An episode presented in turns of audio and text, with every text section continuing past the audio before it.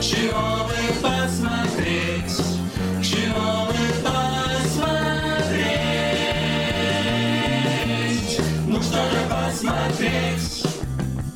Всем привет! Это подкаст «Чего бы посмотреть?» Подкаст «Медуза» о сериалах и кино, в котором нет критиков, но есть мы, зрители. Меня зовут Наташа Гредина, я культурный редактор «Медузы». Привет, а я Миша Фомкин, обычный зритель с багажом знаний из прошлого сезона нашего подкаста, который позволяет мне теперь говорить о том, что я уже немножко сложный зритель.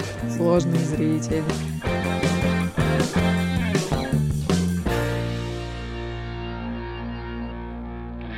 И сегодняшний выпуск мы практически полностью посвятим обсуждению сериала «Это грех».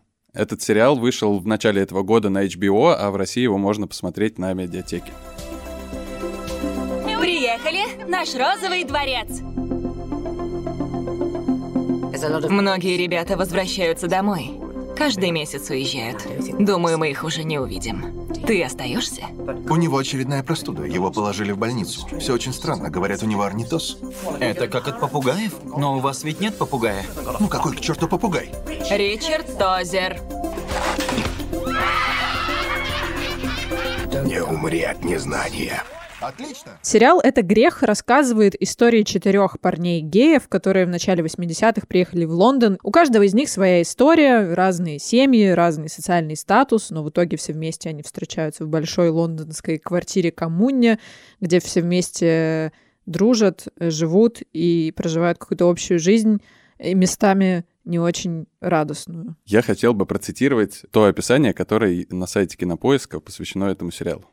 Сериал рассказывает о трех друзьях, переехавших в сердце Англии. Здесь они будут взрослеть, влюбляться, разочаровываться, терять и находить. И, собственно, примерно с этим описанием я и входил в просмотр этого сериала. Мы довольно поздно добрались до этого сериала, уже весна на дворе, а мы только посмотрели его. Но после того, как мы добрались, мы поняли, что он настолько крутой, и что у нас вообще не возникло ни единого сомнения в том, что этому сериалу надо посвятить новый выпуск и посвятить его целиком. Даже если вы еще не смотрели этот сериал, то после нашего разговора вам наверняка захочется его посмотреть. А если смотрели, то, возможно, у вас тоже есть такой запрос немного порефлексировать по поводу этой истории, обсудить ее и поделиться друг с другом эмоциями, как дальше жить после этого. Да, если вспоминать цитату из довольно древнего классического мема, то вы просто обязаны употреблять этот сериал, пускай через чай, через хлеб, через колбасу мясную.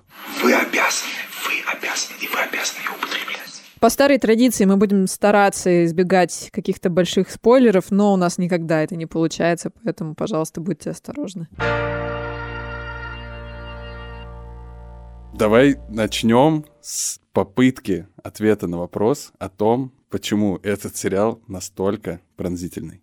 Я до сих пор не очень понимаю, почему со мной произошло следующее. Я смотрел его вечером, и где-то в начале третьей серии, а всего в сериале пять их, Да, он очень быстро смотрится, Да. можно посмотреть за один вечер. собственно, как я и сделал, в начале третьей серии я начал натурально плакать. И закончил я с небольшим перерывом, закончил я это делать в конце пятой серии.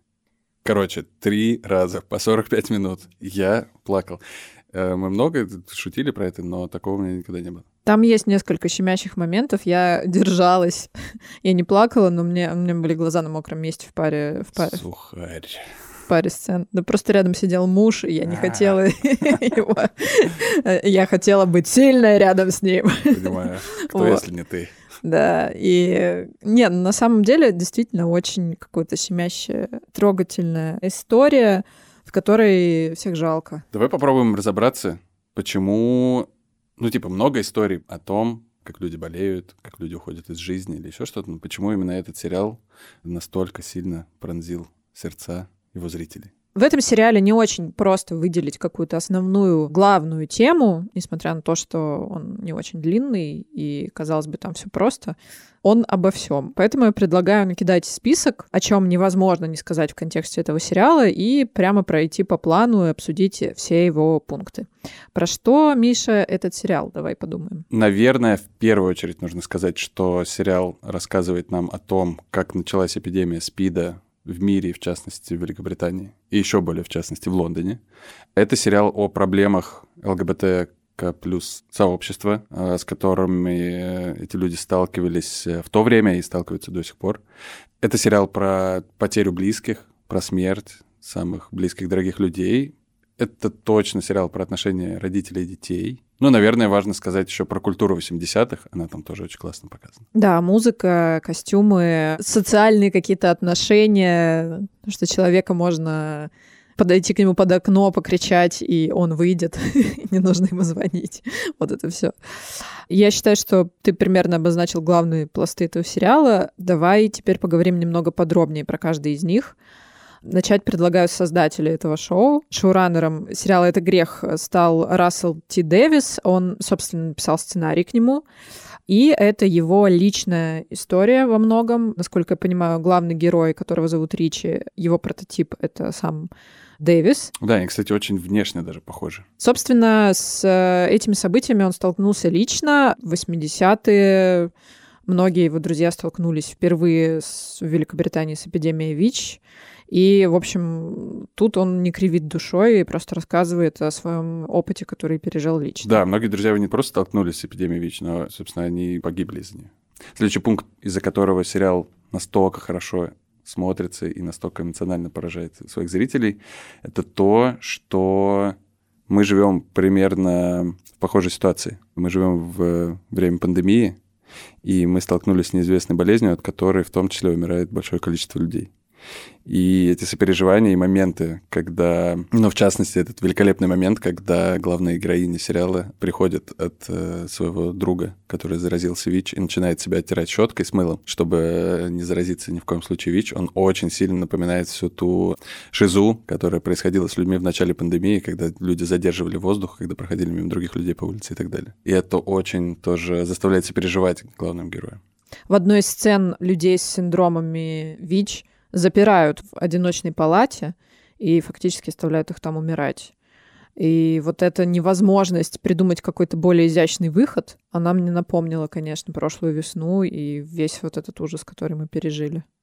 Давай дальше. Следующий пункт. Ну, нельзя не сказать о главных героях. Они молодые, они красивые, они счастливые. И смотреть на то, во-первых, как они испытывают все эти эмоции, положительные, а потом сталкиваются с очень страшным э, испытанием в виде неизвестной болезни, э, это очень э, страшно и горестно. Да, но при этом сериал нельзя называть мрачным, то есть это не какой-то... Я люблю обозначать этот жанр как груз 200, то есть нет, это правда очень легкий, веселый до поры до времени сериал, показывающий субкультуру очень яркую, очень разнообразную, очень э, такую искреннюю, открытую, и наблюдать за этим одно удовольствие. Это правда, герои там шикарные. А еще в сериале очень много говорится об отношениях разных, романтических, дружеских, между родителями и детьми, но все истории абсолютно лишены какого-то пафоса и выглядят все максимально знакомо и естественно здесь тоже не получается не сопереживать этим ребятам. И главное, главное, что мне очень понравилось в этом сериале, музыка. Да. Все-таки мы все любим 80-е, давайте признаемся.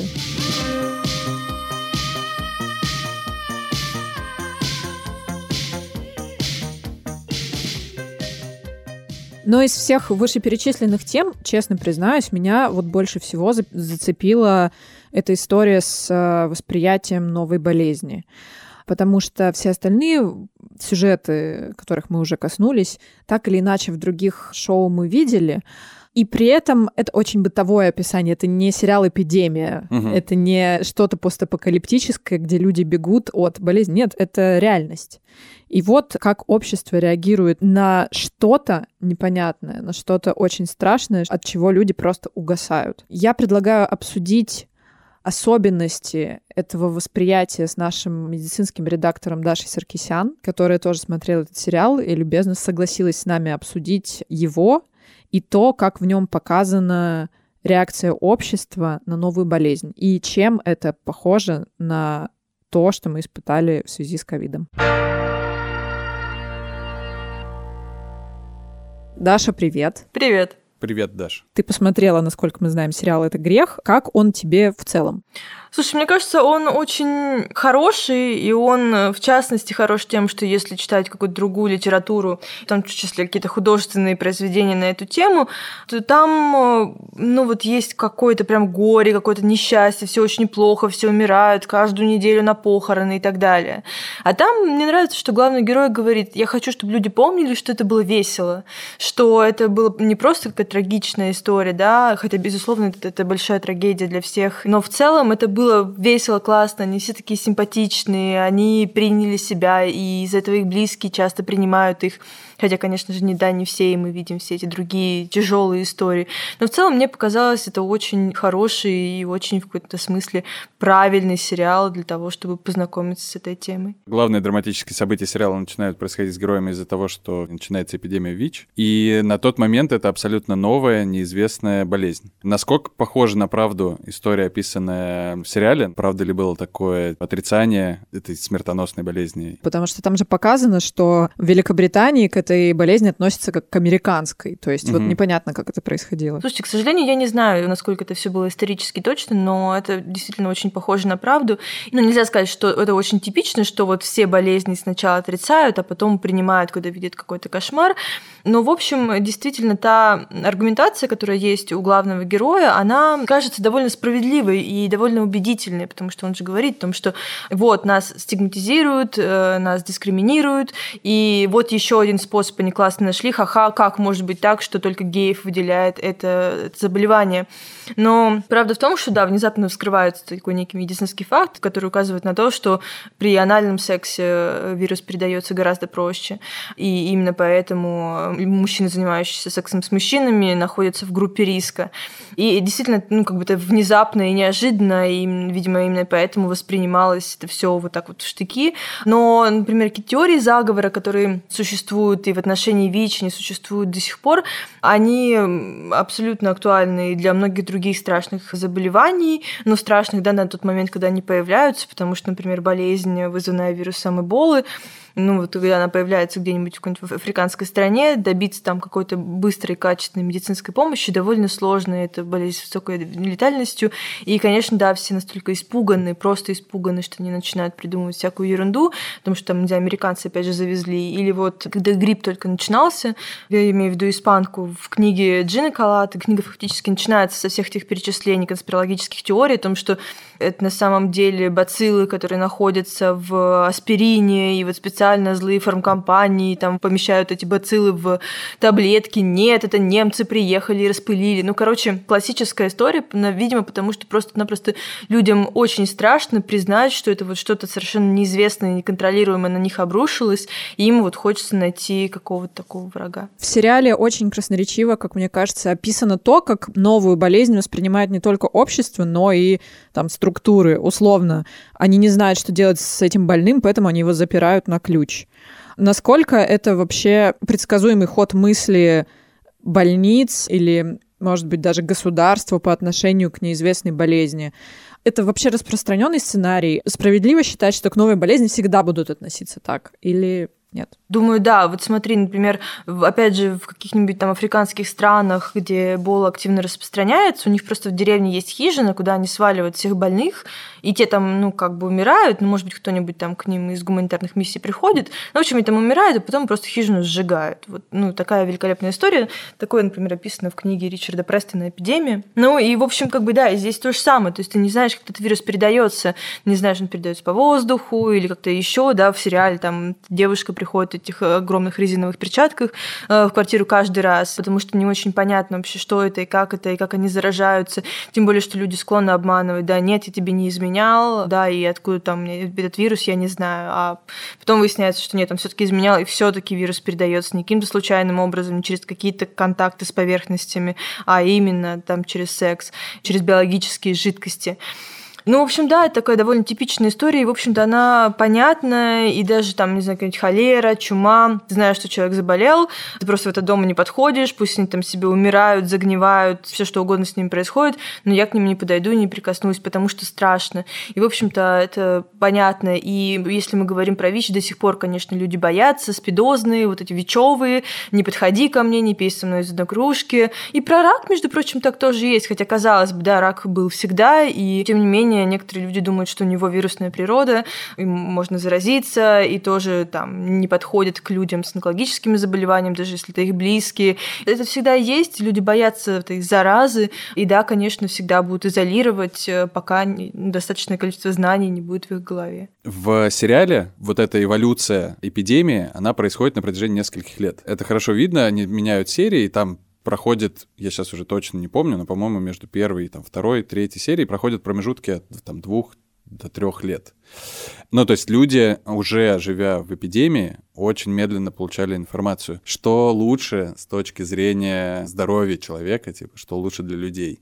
Много разной информации, которую получаешь очень быстро, или мало, но более точная информация которую получаешь медленно? Ох, если бы у меня была степень по общественному здравоохранению, я бы, наверное, ответила. Твое личное мнение. А, да. Слушайте, ну, э, да, действительно, конечно, информация распространяется очень медленно, и как бы даже раньше-то и вирусы, и бактерии распространялись медленнее, там одна эпидемия могла длиться 15 лет и плестись к нам из Китая. Здесь, понимаете, вот когда я говорю о том, что вот у людей будут знания, и они, значит, будут лучше относиться к заболевшим людям, ну, наверное, это не вполне корректное все-таки утверждение, потому что вот эта вот дефицитная теория, да, о том, что вот сейчас мы дадим людям знания о вакцинах, и все пойдут прививаться, это неправда, потому что кроме того, что какие-то рациональные мысли действуют на наши решения, на то, как мы принимаем решения, есть еще и рациональные, и, безусловно, это может быть страх там, перед любой заразой. Мало того, что этот человек ведет не тот образ жизни, который ты одобряешь, который считаешь правильным, который там твой пастор считает правильным, как бы этот человек тебе неприятен уже изначально. И тут он, значит, чем-то таким заболевает от своей греховной жизни, и как будто бы ты можешь там, посмотрев на него, заразиться. Это же, конечно, тоже рациональные мысли, они есть, они очень сильно влияют. И, конечно, мне кажется, если есть какой-то дефицит информации, люди просто-напросто начинают додумывать. И они действительно начинают додумывать вещи, как будто бы это какая-то самозарождающаяся болезнь, которая пришла к тебе за грехи. Хотя вообще это сейчас, понятно, уже вполне себе ВИЧ распространяется и при гетеросексуальных контактах. И, в общем, как бы, ну, гомосексуальность не имеет никакого отношения к передаче вещи. Но в то же время, действительно, когда много информации, когда много информации – это проблема, там есть очень много непроверенной информации. Именно поэтому, наверное, правильно давать людям удочку, а не рыбу, и правильнее говорить, как проверять информацию, как изымать корректную информацию из того потока, который на тебя льется. Проблема в том, что когда я написала этот материал для «Медузы», его прочитало какое-то критически малое количество людей. Это был просто антитоп из всех моих материалов. Материал «Как искать информацию о всяких медицинских вопросах. Мы оставим ссылочку на этот материал в описании нашего подкаста обязательно. Да, я надеюсь, хоть кто-нибудь еще его прочитает. Но действительно легче верить в то, что там максимально логично, и это природа человека. Вот, и если ему кажется из его каких-то убеждений и ценностей, что вот именно это максимально логично, что я буду жить правильно и там не грешить, и тогда буду здоров и счастлив, и мои дети будут здоровы и счастливы, не будут отвечать за грехи своих родителей. Как бы это такая ценностная установка, что тебе сложно воспринимать информацию, которая противоречит этому, да, что младенцы могут рождаться с раком, и можно заболеть э, там ковидом, даже если ты просто святой, и ВИЧ можно заболеть, если ты святой. В общем, к сожалению, вот это так, и действительно одним простым чистым знанием это все не исправить. Давай, может быть, еще поговорим немного о каких-то других произведениях на эту же тему. Я знаю, что недавно вышла хорошая книга именно о 80-х, которая называется «Мы умели в это верить». Можешь немного, пожалуйста, про нее рассказать? Да, книга «Мы умели верить» Ребекки Макай, она такая очень похожая. Собственно, посмотрела это грех, а потом мне писали эту книгу. Правда, там не было этого именно духа веселья, там розовый дворец, вот это вот все, там какие-то вечеринки развеселые и так далее, там всегда была какая-то тяжелая рефлексия, то или не то я делаю в жизни и так далее. И в этой книге есть героиня, которая гетеросексуальна, у нее брат э, умер от СПИДа, и она за ним ухаживала, его парень умер от СПИДа, она за ним ухаживала, друг э, ее брата умер от СПИДа, она за ним ухаживала. Ну, в общем, как бы совершенно та же роль, как и Джилл в сериале. Вот, и поэтому эти произведения, конечно, довольно похожи. Я, конечно, могу рекомендовать «Мы умели верить», э, и чтобы, чтобы как-то погрузиться побольше в эту тему. И у нас еще был припринт э, книги «ВИЧ положительно», но это подростковый, правда, роман. Написала его Кэмерин Гаррет, и в этой книге описывается история девушки, которая, собственно, живет в наше время, но у нее ВИЧ, ну, в общем, почему ее удочерили, потому что оба ее папы, они росли как раз в то время, ну, не то чтобы росли, их молодость пришла на то время, когда вот, да, сегодня у нас похороны Джима, а через два дня у нас похороны там Гая, ты пойдешь туда или нет. Ну, в общем, вот как бы там просто похороны по расписанию, фактически ты из них не вылазишь, у тебя уже как бы есть сменная одежда для этих вещей. И они просто их всех своих друзей похоронили, и поэтому они решили удочерить ее. И там, ну, в общем, я не могу сказать, что это прям супер хорошая книга, но она подростковая, она рассказывает про то, как предохраняться, и она рассказывает про стигму, и, в общем, про разнообразие разнообразие и так далее. Она кому-то, наверное, может быть полезна. Есть, конечно, еще много других всяких художественных произведений, но они не вот про то время. Есть еще книги про разные эпидемии, которые я тоже уже называла, и это лишь малая часть тех книг, которые появляются, которые переводят сейчас в России. И, ну, в общем, я думаю, что если посмотреть сериал и прочитать книгу «Мы умели верить», то я думаю, что можно составить какое-то представление о том, как это все было. И, знаете, наверное, когда мы говорили с вами про знания, нужны они или нет, вот я просто думаю, как бы о чем это все эти работы говорят.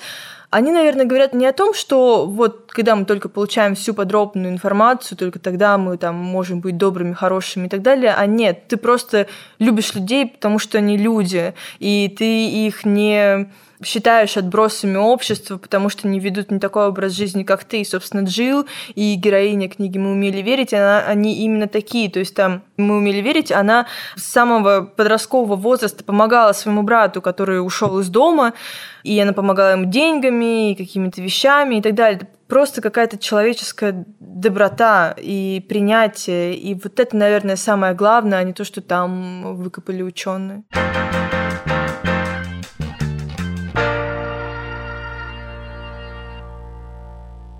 Сценаристом и продюсером сериала выступил Рассел Т. Дэвис. Он известен по работе над возрожденным в 2005 году легендарным сериалом «Доктор Кто» и по вышедшему в 2019 году сериалу «Годы». Дэвис открытый гей, и Дэвис много говорит об этом, и в том числе в своем творчестве. По его сценарию сняли сериал «Близкие друзья», он посвящен компании друзей геев, живущих в Питтсбурге. И, собственно, в сериале «Годы» тоже одно из главных сюжетных ответвлений посвящено проблемам, с которыми сталкиваются гей-пары в условиях различных мировых катаклизмов. В 81 году, когда начинается действие сериала «Это грех», Дэвису было 18 лет. Собственно, столько же, сколько и главному герою шоу по имени Ричи. Его сыграл актер и солист группы Years and Years Оли Александр, тоже открытый гей. Э, вы, кстати, могли его видеть в сериале «Молокососы». Э, я его впервые увидела там и совершенно влюбилась в этого актера. Он, по-моему, очень выразительный. Хочется набраться смелости и поделиться некоторым откровением. Э, хочется, Давай. ну, во-первых, с ним поделиться, а во-вторых, очень подробно его объяснить, чтобы меня правильно поняли. Мне кажется, что большинство мужчин в России гомофобы, вот, и я в том числе тоже к ним отношусь.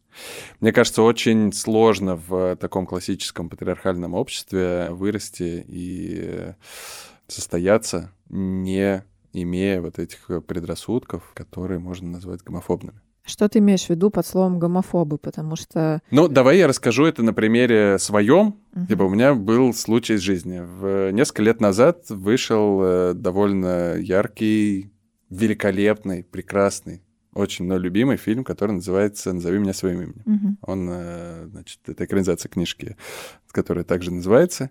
Я посмотрел этот фильм, и мне он не понравился. И знаешь, почему он мне не понравился? Потому что главные герои геи. Ну, типа того. В общем, мне было не очень комфортно смотреть за тем, как строятся романтические и сексуальные отношения между двумя мужчинами. И в этот момент, когда закончился этот фильм, я был просто разрушен. Я думал, что я такой прогрессивный, классный чувак, что я с удовольствием буду смотреть, как два человека любят друг друга, но я понял, что мне это делать не очень комфортно. Но через пару недель я очень сильно влюбился, слушал песню Mystery of Love Софьяна Стивенса. И, собственно, вспомнил концовку, когда главный герой сидит у камина и плачет. И я понял в тот момент, что этот фильм вообще не про какие-то там, типа, отношения между двумя мужчинами, это просто про любовь. Мгм. про чувство влюбленности первой и так далее. В общем, в тот момент я начал меняться, но меня вот очень сильно цепанул этот момент. Я понял, что, ну, реально, типа, это никуда не девается, это есть в голове всегда, и у большинства мужчин, мне кажется. Так, и уже имея этот опыт осмысления, когда сейчас ты смотрел «Это грех», как, во-первых, ты подошел к этому сериалу, что ты чувствовал в процессе просмотра и с чем вышел из него? Я идеально подошел к этому сериалу, как я уже сказал, с, э, имея о нем только информацию из подводки на кинопоиске. Шикарно. Я не знал, что это сериал про геев, а я не знал, что это про эпидемию ВИЧ. Я, то есть, типа, просто так начали хлестать по щекам, типа, каждой Мгм. новой подробностью. И, собственно, к чему я эту всю историю-то рассказывал? Что это тот сериал, который мне было смотреть максимально комфортно, и мне было очень приятно смотреть за теми чувствами, за теми переживаниями, за той страстью, которую испытывают люди к друг другу вообще вне зависимости от того, какой у них пол, чем они занимаются и так далее. Сцена, когда Ричи начинает заниматься сексом со всеми подряд. Ух, Есть там такая сцена, в общем, Ричи, главный герой, приезжает в Лондон, он девственник в этот момент, но он понимает, что, скорее всего, он гей, и он начинает общаться с э, другими жителями Лондона, и в какой-то момент мы видим суперстрастную сцену, в которой он э, спит с одним парнем, потом с другим парнем, потом с двумя парнями. Но это довольно откровенно, и мне кажется, это во многом даже откровеннее, чем э, в «Назови меня своим именем». Ну, я не знаю, откровение или нет, но точно по-другому. И здесь, ну, просто невероятная зашкаливающая страсть, и я ей тоже очень сопереживал. И для меня это было, признаюсь, некоторым открытием. Ну, то есть я такой уже совсем не гомофоб, уже совсем уже не гомофоб. Но тут я еще и смотрю на это, я понимаю примерно, что испытывают эти парни, и мне тоже классно. Но мне кажется, ответ, э, ты как бы уже упомянул это, ответ просто в том, что эта история на самом деле не про э, гомосексуальность и не про закрытое комьюнити, это история про любовь, Мгм. Ну, А, про любовь, про про, любовь, страсть, про про, дружбу, молодость. про потерю. А это испытывают все. Ну да, и, конечно, я в этот э, момент вспомнил, в очередной раз мне вспомнилась великая цитата клавишника группы Pet Shop Boys Криса Лоу. Сериал, кстати, назван в честь одноименной песни этой группы из э, серии. look back into my life. Извините. Очень люблю эту песню. Вырежите это потом, пожалуйста. When I look back into my life. It's always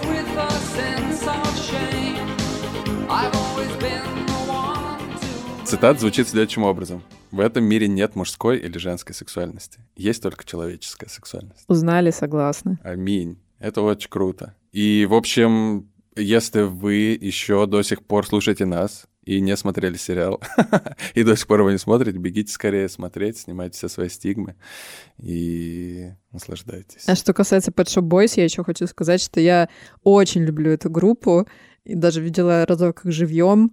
И очень люблю песню It's a Sin, собственно, так и называется сериал. И я очень ждала, когда в сериале появится эта песня, потому что там, помимо того, что в течение самого сюжета появляются хиты, шлягеры из 80-х, они еще и каждая новая песня в новых титрах, которая имеет отношение к содержанию серии.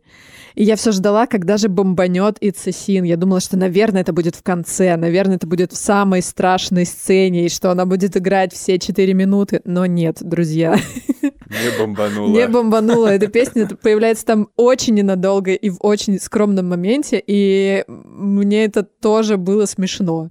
Мои зрительские ожидания обманули, но мне было от этого весело, потому что, ага, понятно, ну ладно, неожиданно, окей, поехали дальше. Я приберегу для тебя сюрприз в финале нашего эпизода. Боже, я, я что-то не посмотрела опять. Опять что-то не посмотрела. Не будем.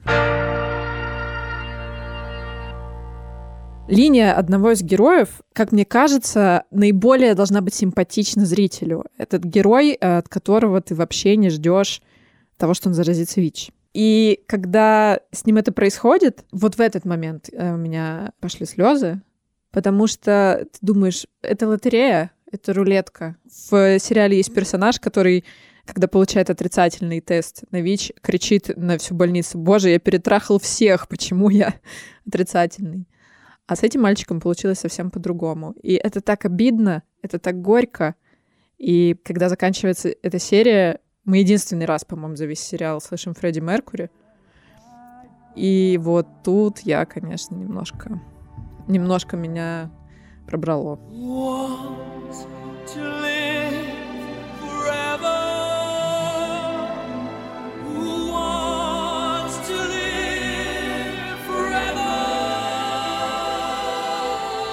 История с Колином и с другими некоторыми героями еще раз напоминает нам, что все эти предрассудки о том, что ВИЧ может заразиться только гей или только наркоман, ну, они типа не работают.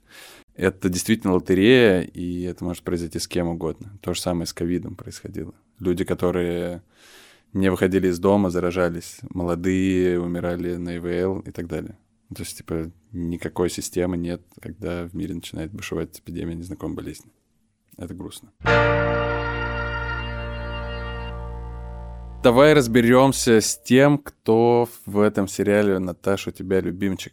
Дэвис, например, сценарист сериала, говорил в одном из интервью, что его любимчиком является Колин. Возможно, потому что они оба из Уэльса. Колин совершенно потрясающий, но я бы хотела поговорить чуть подробнее про другого персонажа. Парня, живущего в семье, приехавшей в Лондон из Нигерии. Его зовут Роско. И у них очень жесткие патриархальные установки. Они не допускают ни шаг влево, ни шаг вправо в поведении очень религиозные. своих детей. Да, они очень религиозны. Но в один прекрасный день Роско красит глаза, надевает юбку, берет чемодан и на глазах у изумленных родственников покидает дом и, виляя бедрами, уходит из этой квартиры. Я ухожу. Большое спасибо за все. Почту пересылайте мне по адресу дом 23 по улице Отвяньте, город Лондон, район Затрахали. Спасибо и прощайте. Его играет актер Амари Дуглас. У него небогатая фильмография, прямо скажем, это грех, в общем-то, первый его сериал, но он актер мюзиклов. Что заметно по его выправке, по его осанке, по его фигуре, наблюдать за ним одно удовольствие. Я даже видела где-то подборку лучших луков его из этого сериала. В общем, самый стильный персонаж, который, правда, супер классный. Вот это будет мой любимчик. А твой? Ну, если уже Мари Дуглас, э, ака Роско выбирать нельзя, то я выберу Эша. Мне кажется, это главный красавчик сериала. Горячий восточный красавец. И его Он история... из Индии, по-моему, да? Да, он из этого региона точно, и просто его история не рассказана до конца, нет подробностей о его семье, о том, когда он приехал в Англию или он родился там.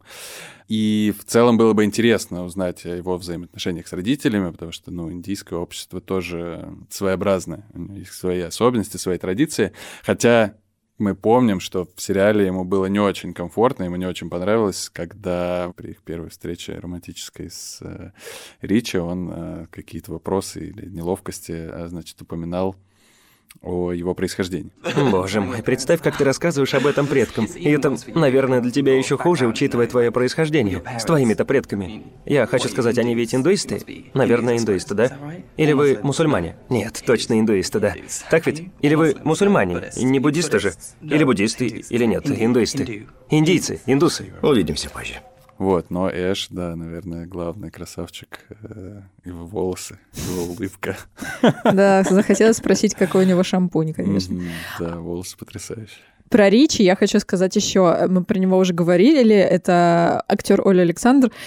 Потрясающая сцена где-то ближе к началу сериала, когда он заходит на тусовку в какой-то фиолетовой рубашке, он просто король вечеринки, ходит из одного угла в другой, и со всеми целуется, он всех друг, и параллельно, пока он ходит, он рассказывает, почему он не верит э, в ВИЧ, почему он не верит, что это болезнь. И он перечисляет все доводы, которые сегодня на вооружение берут антипрививочники. Мгм. Мне просто кажется, что эту сцену надо вырезать, сделать из нее гифку и посылать всем антипрививочникам, которые, типа, начинают какие-то споры в интернете, потому что, ну, это до смешного узнаваемо. Вот они говорят, как эта штука, этот спид возникает. Ладно. Они утверждают, что его разносят наркоманы. А может, его занесло из космоса на комете? И еще говорят, что его создал Господь, чтобы покарать нас. И его создали в лаборатории, чтобы всех нас убить. Говорят, что это русские. Говорят, он пришел из джунглей. Ходят слухи, что он появляется от трения. Говорят, он есть в сперме. Говорят, его разнес Фредди Лейкер, когда придумывал дешевые перелеты. Говорят, его распространяет некий нулевой пациент. Ух ты! Говорят, им болеют геи, гаитянцы и гемофилитики. Как будто есть болезнь, которая атакует букву «Г». Кто следующий? Жители Гартлпула, или Гэмпшира, или Гуля? Вы правда не видите, что у этих версий общего? Это все неправда! Это смешно и комично, если не вспоминать концовку сериала. Ну, когда я это видела, я еще не знала концовку, Да. поэтому да. Да, антипривычникам нужно тоже, типа, две гифки присылать. И еще один персонаж, про которого мы чуть не забыли, и на самом деле он очень важный, это героиня с нашими четырьмя персонажами, которых мы уже обсудили. В этой лондонской квартире коммуне живет еще девушка. Ее играет актриса Лидия Уэст, которая, кстати, тоже исполняла роль в сериале «Годы», насколько я знаю. У нее очень важная и интересная роль. Во-первых, э, за счет нее двигается сюжет. Она помогает жителям этой коммуны которые подхватывают ВИЧ. Она первая начинает разбираться в этой проблеме. Она первая признает, что эта болезнь реально она существует, она всем помогает. При этом, сколько она девушка, гетеросексуальная девушка, она никак не завязана в основных романтических интригах. В общем, на это не отвлекается, и благодаря ней, в общем, вся эта история как-то развивается. И важен финал сериала. В финале сериала эта героиня встречается с матерью одного из умерших подростков, и очень жестко она ей говорит о том, что это вы в этом виноваты. Она не дает ей вообще никакого сожаления, она ее не жалеет вообще. Это мать, у которой умер ребенок, и эта девушка, которая пыталась этого ребенка спасти, говорит ей, это вы виноваты, потому что вы не хотели видеть, что он гей, вы не хотели верить в то, что у него может быть ВИЧ, и вы до сих пор отрицаете эту болезнь. Она разворачивается и уходит. Мне кажется, это очень жесткая сцена. Ну, это одна из двух, наверное, самых жестких сцен, которые есть в сериале. И я бы хотел сказать чуть побольше вообще про тему родителей в сериале. Потому что у меня иногда складывалось впечатление, что главным злом в сериале является не болезнь, не СПИД и не ВИЧ, а родители главных героев, которые, в свою очередь, олицетворяют чуть больше э, а, именно вот это закостенелое общество, которое полно предрассудков, страхов по отношению к чему-то новому, даже если э, речь идет про самых близких людей, ну, то есть, типа, про своих детей, например. Вот. И мы, как уже сказали, не знаем историю Эша, что у него с родителями, а мама Колина, наоборот, является, возможно, самым любящим и принимающим персонажем сериала, но у Роска, родители которого из нигерийской очень консервативной семьи, и особенно у Ричи родители как будто являются абсолютным воплощением зла в сериале. Про Роско не соглашусь. Его отец же в финале раскаивается А, и, мгм. и просит у него прощения. То есть он не до конца упирается рогом, как э, родители Ричи. И... Да, да даже отец Ричи э, в какой-то момент, ну, все-таки, не знаю, наверное, неправильно говорить, дает слабину, но, в общем, он дает волю чувствам, любви, не знаю, чему-то еще. Он плачет вместе с э, Ричи, он сожалеет о том, что от него уходит сын. Но единственным человеком, который остается непреклонным, жестоким и бесчувственным, как будто бы, остается мать Ричи. Ее сыграла британская актриса Килли Холлс. И, собственно, две важные, важнейшие сцены, о которых я говорил. Это первое ее появление в больнице, когда она узнает, что Ричи, во-первых, гей, во-вторых, что у него спит, и в-третьих, что у него рак. И эти ее проходки по коридору, общение с медицинским персоналом, общение с э, подругой, которую играет Лидия Уэст, все это максимально страшно. И от этого типа так холодно, чуть ли не живот начинает болеть. Да, она не хочет верить в происходящее. Это так сильно ее шокирует, что она готова биться до конца, непонятно за что. Ей проще разбомбить всю эту больницу, достать там через несколько часовых поясов врача, который уехал, обозвать всех последними словами, чем просто посмотреть в глаза там, да, своему сыну и поговорить с ним. Ну, то есть посмотреть... Ей очень больно. правды. Ей очень больно. Она не злая, мне кажется. Но она Но не... она при этом до самого конца сериала, до финальной сцены, остается в этой своей, типа, защитной, не знаю, как это, Да. броне, которая не позволяет в итоге Ричи уйти из жизни счастливым вместе с теми людьми, которые его понимают и которые его любят. Ну, это сложный вопрос. Почему меня так и поразил вот этот монолог последний, когда подруга Ричи говорит ей, вы во всем виноваты, безапелляционно совершенно. В этом монологе нет никакой жалости по отношению к матери, которая потеряла ребенка. И мне показалось это таким, ну, обычно все-таки эта оговорка делается. О том, что, конечно, вы сделали очень много плохого, но вы же потеряли ребенка, мы не будем с вами так жестко. Здесь этой оговорки нет. Это общение между двумя людьми, которые очень сильно любили одного человека, ну, типа, который умер. И в этот момент они оба имеют возможность сказать или сделать то, что считают важным, типа, потеряв близкого человека. Давай, может быть, еще раз поговорим про саундтрек. Ну, собственно, хронология сериала довольно продолжительная. Он начинается в 81 году, а начинается последняя серия, кажется, в 91-м. 10 лет. И это, ну, возможно, одни из самых продуктивных 10 лет в э, современной музыке, если можно назвать современным то, что происходило в 80-е. Но в это время было написано огромное количество великолепных, знаменитых, легендарных треков. И, ну, не знаю, мне кажется, что достаточно просто произнести имена и названия групп, песни которых звучат в этом сериале. Помимо Pet Shop Boys, тут можно услышать великую песню Кейт Буш, песни группы Soft Cell, Blondie, Erasure, R.A.M., Queen и многих других. И, кстати, я тебе говорил, что будет у меня для тебя сувенирчик. Так. Собственно, на саундтреке песня It's a Sin, твоя любимая, которую исполняет группа Pet Shop Boys, встречается дважды. Так. А знаешь, кто поет вторую версию кавер? Нет. А попробуй угадать. Ладно, шутка. Брэндон Флауэрс из группы Killers. А, ну нет, Он подожди, просто перепевал это её. не все по твоему заказу, типа. Не все твои фантазии. When I look back upon my life, it's always with a sense of shame. I've always been the one to blame. Подожди, а когда она играет второй раз? А я не помню, есть ли она вообще в сериале, но она есть на саундтреке. И ее перепевает, собственно, Years and Years. А, Группа, солистом которой Александр и является. Давайте Да. ее послушаем. Давайте ее послушаем, но спойлер, она грустная очень. Но зато она, мне кажется, в большей степени наталкивает на размышления о смысле песни, потому что я ее слышал миллион раз, Мгм. я никогда не слушался в текст. Там текст как раз про этот сериал. Максимально про этот сериал, он очень жестокий, грустный и типа Я типа был всегда тем, кто виноват. Я Да, всегда я стыдился всю перед своим отцом. Я... испытывал стыд. Да, да, да. И типа я грешник. Очень стрёмно. Everything I've ever done, everything I ever do, every place I've ever been, everywhere I'm going to. It's a sin.